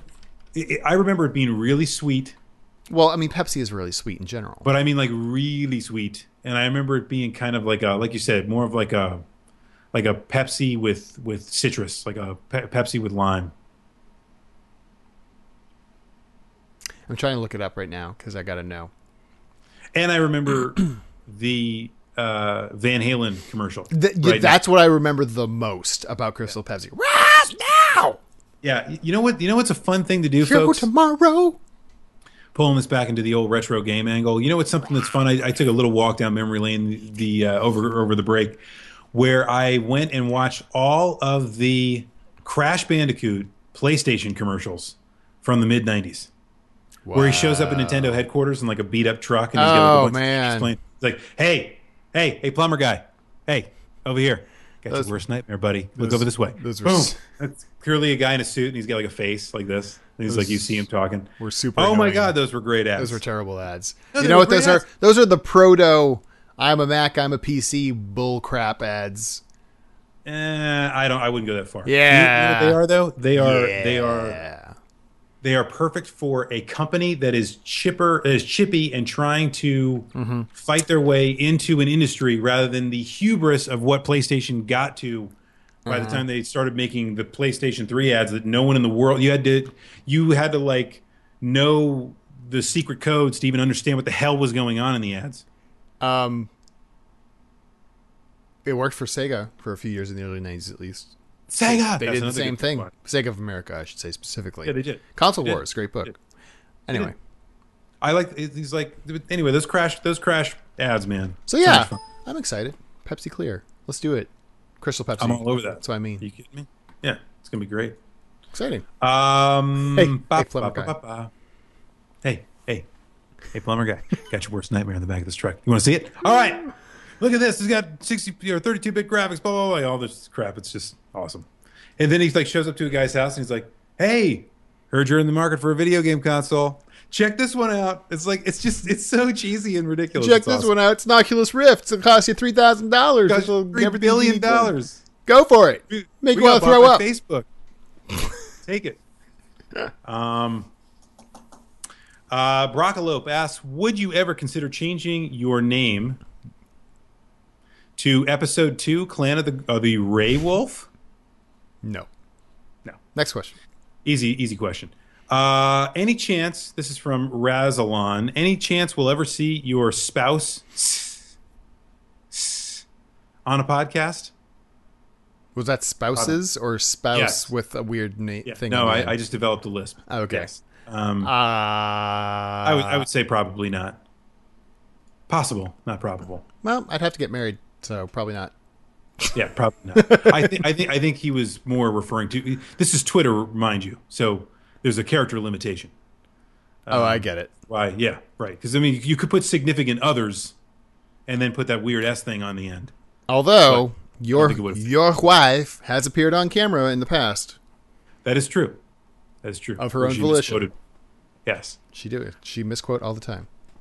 that's right. Um, how about this one? Pond Life asks bacon, breakfast staple or anytime indulgence? Whew, that's a tough one. That's a tough ass question. Well, bacon. Okay, okay. First off, let's get off the everything needs to be bacon thing. I think that's finally died out. How- Can we say that? Yeah, yeah. Bacon doesn't work with everything. Flavored like bacon. Yeah, I don't need that.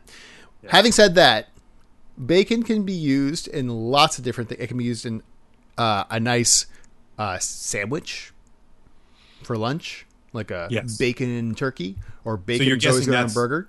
That's not what the question is asking, right? Is that what you're saying? Like the Well, question. I'm- is asking I'm saying- I'm saying it doesn't- out of a can at three o'clock in the afternoon. I don't think that's what it's asking. I think it's Oh. not just for breakfast. You can use Yes. it in anything you want, any any Oh, sure. meal of the day.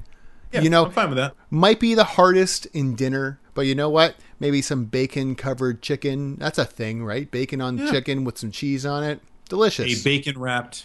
Bacon wrapped uh, scall- scallops. Yep. Ooh. Yep. The Yep. Bacon wrapped scallops are amazing. I love them. Yeah, and you don't even like seafood. That's pretty. That's you know, pretty good. I've gotten to like seafood quite a bit actually. See, isn't that crazy? It's Do you like tomatoes now? Nah, I still can't eat a tomato. Ah, Raw tomato, figured. that's gross. It's a it's a squishy. It's a Yeah, it's the consistency. yeah, it's the consistency. That and beans. I can't do beans. It's, the Oh, man, it's, it- beans. it's the consistency. I try it every once in a I while. love beans. I'm like, do I still hate this? Yes, I do. All right. See you in a few years. I love beans. Um. All right, let's let's do this as the last one because I think this is going to be a, a rapid fire, easy one for us to answer. Are Cool. you ready? Yep. And we're bordering on two hours now. As Techie always. asks, Crystal Pepsi or Dr. Smooth? Ah, Dr. Smooth. Which you haven't even let me freaking I finish yet. I don't care. The answer is Dr. Smooth. You're probably right. Crystal Pepsi or Dr. Smooth? Which do you miss more? Oh, Dr. Smooth by far. I miss Dr. Smooth more than I miss Crystal Pepsi. Although, although you know, Crystal Pepsi was a national phenomenon. Dr. Smooth was not. that was just for us with our Star Trek watching. D, Uh, D Space Nine Pizza Hut, Pizza Hut. You know, eating. worked with really well with Dr. Smooth. I don't know why. It was like Pizza Hut and Dr. Smooth. Like, like I probably Oh. could still. If I ever got a Pizza Hut pizza ever again, I could probably taste the Dr. Smooth on it. Okay, hold on. Dr. Smooth. Was it Brack reference, Broccolope? Thank you. Doctor, it says on uh, it's a little stub that says Doctor Smooth on Wikipedia. It says Doctor Smooth is a Canadian soda produced by President's Choice Yes. with a flavor in the vein of American Dr Pepper. If we ever go was to Canada again, we gotta look for Doctor Smooth. This is important. Whoa, whoa, whoa, whoa. They actually sell Dr. Smooth in Canada? Well, it says present tense. Doctor Smooth is a Canadian soda produced by President's Choice. We we need to call in a, in a favor or two from our from our friends in the Great White North. and you go to President's Choice, and it says President's Choice in French. Le choix du président is known as PC. Is a private label, label or store brand owned by Loblaw Companies Limited. Bob Canada, blah You- if you're injured, you don't need talk. You need blah blah blah.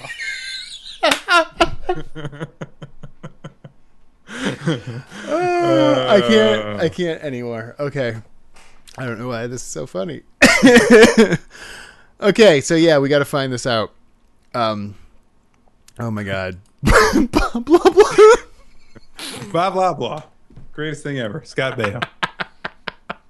Um. Oh, okay. Yep, I'm done. No, wait a minute. I need to figure out if Dr. Smooth is actually a Canadian soda that people can get us. Because if they can, we need to have them buy it for us. Well, we can't buy it for ourselves and have it shipped. C- Can you do that? Is that legal? Is it legal to import soda from Canada? I don't know. I, I I Google Doctor Smooth Canada and it's like Canadian doctor saw scenes of tragedy, human strength, while treating something. I'm like I don't think this is what I want. Oh, yeah. I don't think so either. That's a bad Doc- idea. Doctor Sm- Doctor Smooth is a dangerous thing to uh, Google. I'm sure they've seen weird, other weird things. Blah blah. blah. well, I can't believe we're we're laughing, at, we're laughing at an Arrested Development reference from like eight years ago, seven years ago. Uh, I've never seen Arrested Development actually. You've never seen Arrested Development, and you know who Bob Loblaw is? No, I just think it's hilarious that you said that. Oh, okay. Well, you you need to see Arrested Development. You'll laugh a lot. Uh, Harris Teeter. Yeah, see, that's what I was thinking. The Harry Teeter. That's where we got Um, yep, that's where we got some. Anyway. Ah, man, I miss Doctor Smooth. That was so good. Yeah. So the God. answer is definitely Doctor Smooth. Got me missing it. All right, folks. Um, Yes. Well, we appreciate you joining us again for the for another year of the Echo Screen Live. Even though you've only seen one episode, uh, I'm going to call it the whole year right now. That's it. This Uh, it. The whole- whole thing. Uh, so uh, we we thank you for your uh, listenership here in the the year 2016. Here at the big glass got- booth. What did you say? I don't know. I I, I don't understand your your broken English.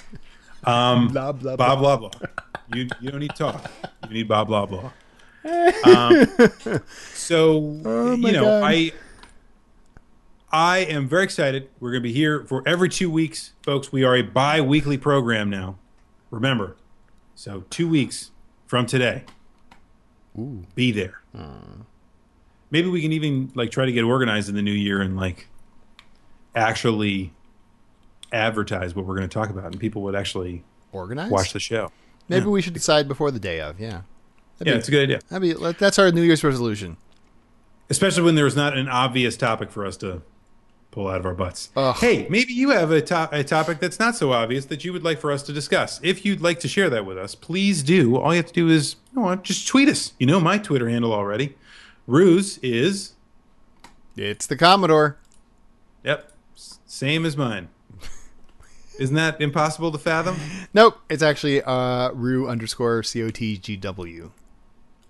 Um, I might be tweeting out some Mario Maker levels in the near future if you want to. If you want to tweet, Oh, nice. Check the tweeter. Nice. So there it is, folks. Um, join us in two weeks. We'll have another exciting program, hopefully on time, maybe even two hours long, where we ramble on about something else. Most Probably likely, not. Probably not Doctor Who though. we're Um, going to talk about Doctor Smooth, and uh, so okay, let, let's call it right now. The next episode, we're going to talk about Doctor Smooth and Hamilton and American Musical. how about we talk about? We could talk about Doctor Smooth and other forgotten favorites of yesteryear. Huh? We could do that. Yeah, we could. There's a lot of things out there that, that have been forgotten through the sands of time. Uh, Prince of Persia. Prince of Persia was forgotten in the sands of time. I am so tired. Um, I'm tired. all right, so uh, two weeks. See us Beatboxing. there. Just like beatboxing. Hamilton. We're gonna do some random beatboxing. Um, no, we're not. Anyway, thank you all for joining us here on the Echo Screen Live, the official podcast of the Clan of the Grey Wolf. Uh, we will see you all in two weeks for Rue. I am the Commodore, and there is no reset button. Blah blah blah. Blah blah blah Blah blah. blah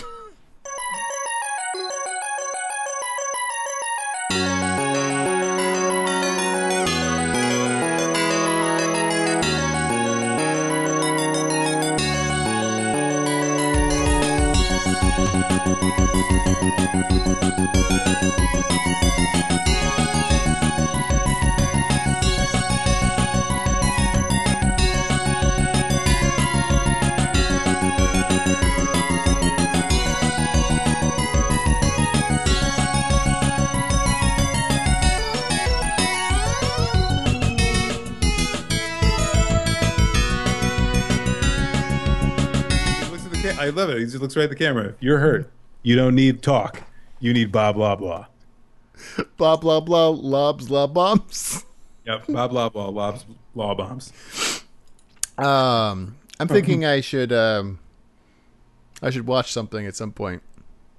Ooh, that murder story, American Murder Story. Oh yeah, that thing. It's Oh hey, are you watching The Take- Expanse? should I? You you you have the cable. You have the cord cut. I forgot. That's right. You know why? Because blah blah blah, blah blah blah. Bob's.